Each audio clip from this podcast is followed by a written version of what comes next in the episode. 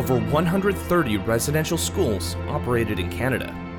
The first federal residential school began around 1883, the last closed in 1996. These schools, predominantly funded and operated by the Government of Canada and Roman Catholic, Anglican, Methodist, Presbyterian, and United Churches, were created to enforce the adoption of European traditions, languages, and lifestyles by First Nations, Metis, and Inuit children. To better understand the history of these schools and what it meant to Indigenous communities, we invited residential school attendees and their families to share their stories and experiences.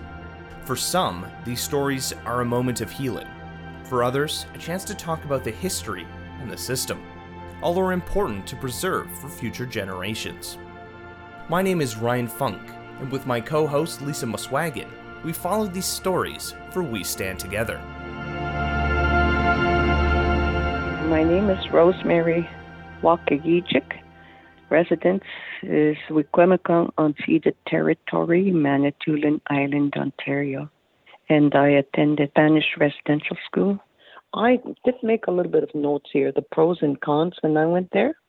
And I always believe in the four areas of well being. And uh, I think they were not practiced in some areas. That's the physical, emotional, mental, and spiritual. Wholeness is W H O L E, not holiness. The cons, I guess, I just quickly wrote down were those four areas of well being. Where do I begin? I was about eight years old when I went there. When I went, I did not speak a word of English, maybe yes or no, whatever that meant. Upon my initial contact with the nun, Miss Latre was her name, was my prefect. A local girl who had tuberculosis spent some time in the hospital and learned her English. So she was my translator. And then she says, Can you sub out And I thought, yeah, I can do that. I can wet my bed. Yes. I thought I could get a cup of water and wet my bed. the word PEE was not used. I, but in our language, she, the girl, really translated word for word, you know, into English. Maybe several weeks went by, and I was put in the middle aisle, probably along with other kids. These were the bedwetters, I guess.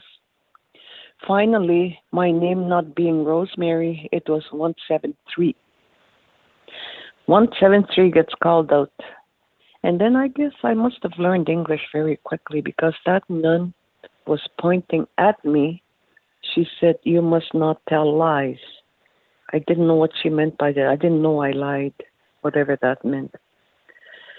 But I never wet my bed, so it was a lie. And then life went on. I was made to sleep on a real high straw mattress. And as time went on, I guess I must have been flattening it, and those little sharp things kept poking my back, so I didn't have a good sleep. Eventually, I must have ended up in a regular bed or cot. That's where I slept. In not using our names, my number was 173. My younger sister was 172, and my youngest was 171. So 172 and 173 were speaking their language. That's us in the washroom, not realizing our prefect was standing outside the door, so she overheard us. Upon our exit, she grabbed me, 173, pulled my cheeks real hard. I don't remember what she said to me, but I do know she got us speaking our language. She pulled them real quite hard, where I ended up with uh, a bruised cheeks because they hurt. She really hurt me, bruised, and they were black and blue and purple. I think that was physical abuse because I spoke my language. You know what though? It made me stronger. I never lost it. That's my number one language. Physical abuse again is I remember another girl. I remember Mary having a scuffle or if the nun was giving pushing her around. But Mary arm went through the glass door I don't know if she punched the door or the nun pushed her. All I remember seeing was blood splattered all over. I don't recall seeing her for some time. I don't know how long. But eventually she made it back to the classroom and her arm was all bandaged up. I don't know if it was a cast or uh, it was bandaged up anyway. And we had an infirmary there, and the nurse was Miss La Victoire. And I'm not sure if she was taken to the hospital or she kept her there, you know, so the word doesn't get out the kind of treatment we were getting. Mary, I never spoke to her, and I found out she's still alive. I wish I could visit her and see what that, what the onset was. So that was definitely physical abuse. And another girl, we had chores. So my chore was to uh, first, I don't know how long I was there. I did the stairs with a little brush and a dustpan. I don't know how many flights of stairs I did after our collation. Collation was a snack. I don't know, maybe half a sandwich or a whole sandwich. I don't know, maybe an apple, half an apple. I did that, and then finally I was assigned to the dormitory to work with a Marilyn. And we had a very cross nun. Miss O'Driscoll was her name, Irish temper, I guess. And she was picking on Marilyn. I guess Marilyn got pretty fed up until one day she chased her with the vacuum cleaner and sucked up her nylons. I was scared at the time, but now I kind of chuckle when I think about it. Marilyn was pretty brave to do that. I never saw her again, wondered what happened to her. So it wasn't until about a year and a half ago I found out she's still alive, living in southern Ontario, and I wish I could visit her too. After that, I was assigned to the. Uh, I always wanted to work in the kitchen. I guess maybe we were always hungry, because sometimes all we got was boiled egg soup.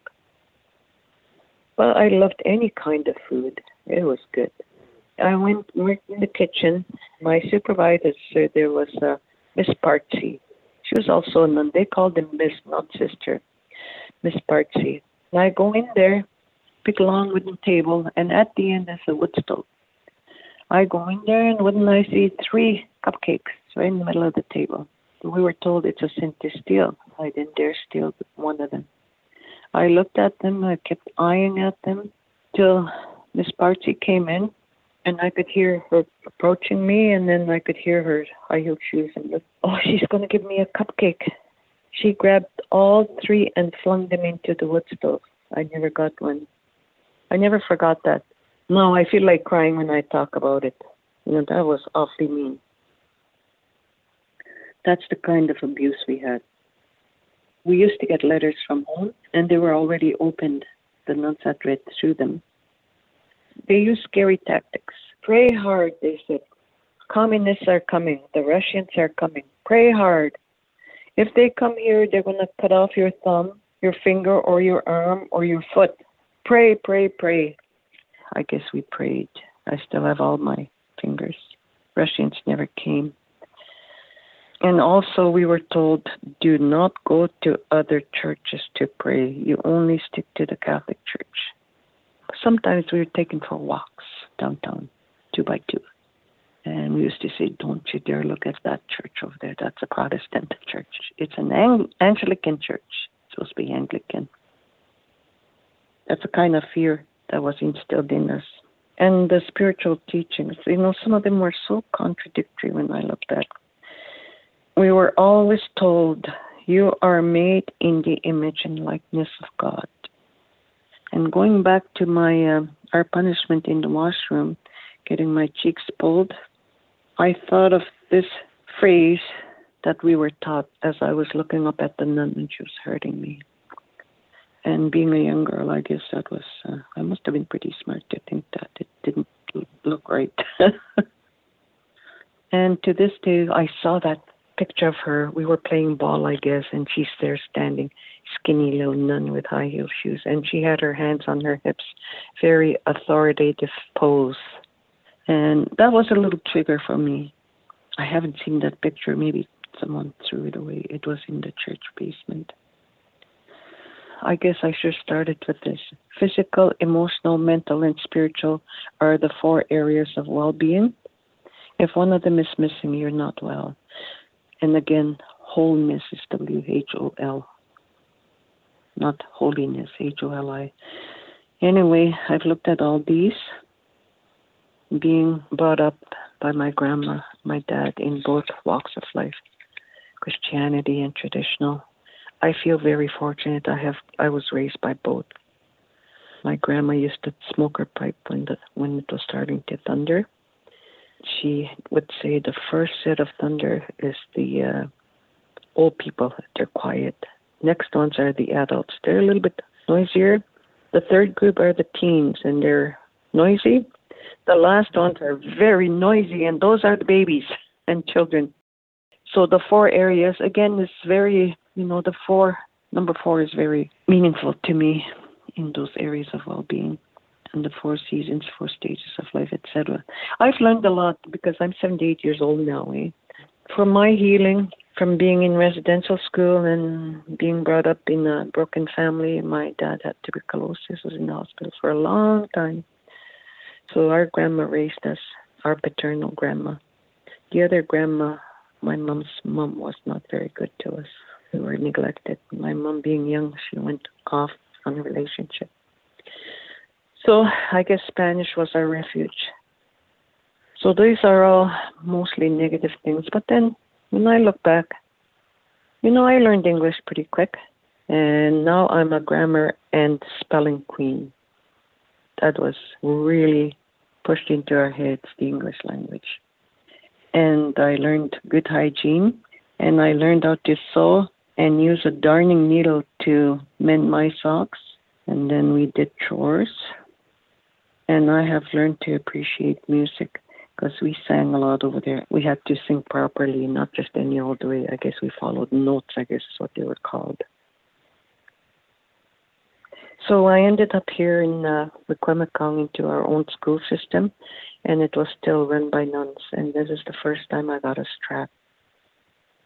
It was a long kind of a leather-like tough strap that I got because uh, we some students went on the went on the strike. We were learning Latin, and then for every mistake we made, we had to write it 700 times. So we all students sat up all night doing theirs, and we never finished. So some went on strike, but the five of us stayed behind.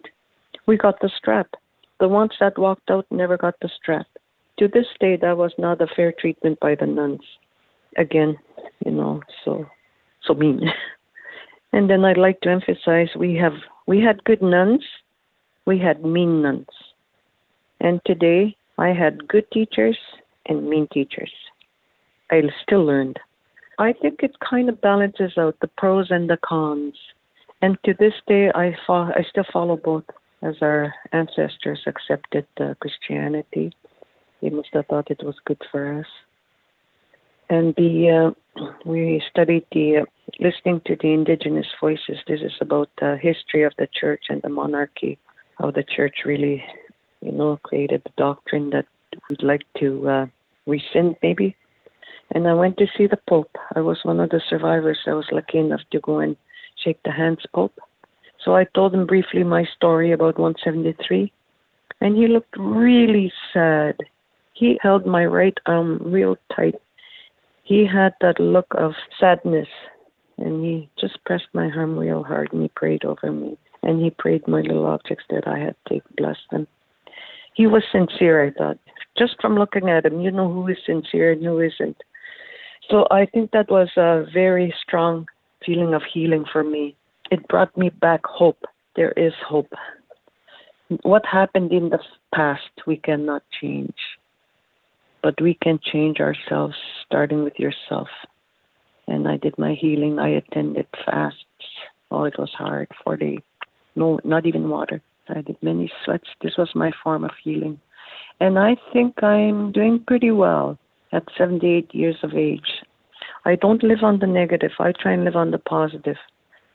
I think it's helping me taking care of my body. And it's a sin to smoke, we were told. It's a sin to drink. I don't smoke. I'll drink maybe an odd glass of wine, maybe at a special ceremony or Thanksgiving dinner. Other than that, I think I learned how to look after myself. And I got settlements for the uh, physical abuse, but there are other abuses that should have been covered there, like sexual abuse was the only one covered. There are many other abuses. I'm still praying. I think it keeps me on the straight and narrow and I have a good outlook on life. And I try and spread that word around to my community members. and I'm also an elder in our community. So basically, it. Any questions, comments? Thank you, Rosemary, for sharing your story. You know, whenever you're talking about experiences when there is a negative involved, um, it can be difficult and it can bring up some of those uh, emotions again. So uh, I thank you for taking this time and your willingness to share this with us. For newcomers or young generations that are hearing these stories kind of for the first time, what sort of things are you hoping they take away from listening to Indigenous folks share about their experiences of residential school? That's an excellent question. I just retired from the education system after 40 years, and I did a lot of things, but I was also a counselor. That was the opportune time seeing kids, you know, in my office and I didn't. I, my setting in the office was the the desk was not a barrier. I put it to the side because that is a barrier. So I sat with them side by side. I walked with them side by side, and we talked. And I taught them a few things. And uh, it's. I think I did teach them something. And I think they're doing pretty good now. Some of them have come back. Oh yeah, I remember that, Miss Wakegijig. Oh, good for you. I never forgot that. So every now and again they'll uh, greet me, and Miss Wakegijig is what they call me. I'm still teaching them, and I was on the elders uh, committee under chief and council, which I felt we were kind of res- restricted to what we could do. But as an individual, I'm still known as an elder, and I talk to kids, and I shared my experiences visiting the Pope in Quebec City the pros and the cons I saw was there. And uh, I love children. No wonder I was there for 40 years, close to 40 years. I think I was short one year. Yeah, because I turned 65, I had to retire. But I still have a lot to offer to them, and I talk to them when I run into them. Yeah, you have a, a wealth of knowledge and experience, and you've gone through a lot in your life, and you've been able to find healing. What was that healing process for you for some of the negative experiences that you had? I think it was so. I had a, uh, what's the word, surreal experience of letting everything go. And every day is a new day, it's a new beginning. And I can relate that to, and I visit now elderly and uh, young and I go to the uh, our traditional medicine lodge where the drug addicts go or troubled people, and there's mostly young people there. So I go in there and share. That's what I do. In fact, it's on today. I'll be heading out there, and then they oh they treat me so good. They bring me water. They hold my hand when I go outside. I feel so important. well, our elders are important. The uh, the stories they hold and the experiences they can share with us. It's an opportunity to, when we listen to elders, to hear about the stories of the past. And I know it's a little cliche, but when we know and hear these stories, mm-hmm. we can make sure that we don't repeat them. Make sure they're not repeat, but they're still happening. Our leaders invited the Pope to come. He came how come they're not inviting the king in, or King Charles now, or the Queen Elizabeth at the time? How come they're not inviting him to come and talk to us too, not just the Pope? was my question, because they walked side by side and uh, trying to get rid of us. Yes, yeah, so uh, and it just dawned on me. I have so much to say. Truth and reconciliation. I finally understood that we have to hear the truth the truth is the negative experiences, how we were treated by the government. We had to hear that, and we had to hear it about the monarchy too. So now it's up to me to reconcile, and that's what I'm working on still, probably till the day I die. And sometimes I was invited, not now since the COVID, I used to go to the school as an elder and speak to the kids. That was my opportune time to talk to the kids too. I talked about my residential school experience, and I I like to draw, so I would do drawings on the chalkboard because as Native people we are visual learners, and you could hear a pin drop when I spoke, when I talked about my experiences. And I said, I'm still alive, I'm still smiling. Mm, and life is not easy. You mentioned, you know, inviting um, King Charles down and other figureheads of these organizations and institutions that were responsible for this to, to talk about things. For indigenous and non indigenous folks, uh, just in your opinion, what are some steps that we can all take together to build a better future for us and improve relationships? Well, we have an election here every two years. And those people that are elected, we call them Gigadonenok, Gigadonenikwek. Those are the ones that are supposed to speak up for us, along with the chief. They work together. And those are our people that should be going out there. And um, that is my dream now. We got a new chief and council. It's a lady this time. And that's my next step is to approach them and pass the word along to the other. There's so many levels of government among the native people too. I just don't agree with that. There's many they send you here, they send you there, red tape. But what I would like to do is make a presentation to chief and council, and this would be one of them. Go to the higher ups and say, you know, how about demanding that King Charles come and visit us too? As a little person here in on our in our we have quite a big community. That would be my answer there. Yeah, getting uh, getting our elected officials to actually do their jobs, right? Exactly. We're counting on you. We voted you in. Work for us. Walk with us. Yeah. I don't believe in this people, you know, walking ahead of you. We walk together. Hand in hand. That's that's what I agree with as well. We're all people here. Hand in hand. I wish I could speak doing the language. but anyway, this is where I'm at. Thank you, Rosemary, for taking this time to share with me. I really appreciate your time, and hopefully, people learn about these experiences and take those feelings and thoughts and they can apply it to themselves to help work together and be you know friendly with their friends neighbors family yep. and you know build better systems yes be kind to one another even i tell the kid i told the kids be kind to your enemy nothing hurts them as much. I think I have had a lot of opportunity to speak with the kids about this whole thing, to live a good life, and we're just uh, young people are dying from opiates, say, drug abuse all over the place. It's uh, happening everywhere. I would be lying to say it's not happening here. And I don't think we can know. I don't think we can blame the residential school now because people are have died off, and some of them don't even know what residential school is. But I'm sure the parents that went there have uh, left some behind dysfunctionality among families. I'm pretty sure.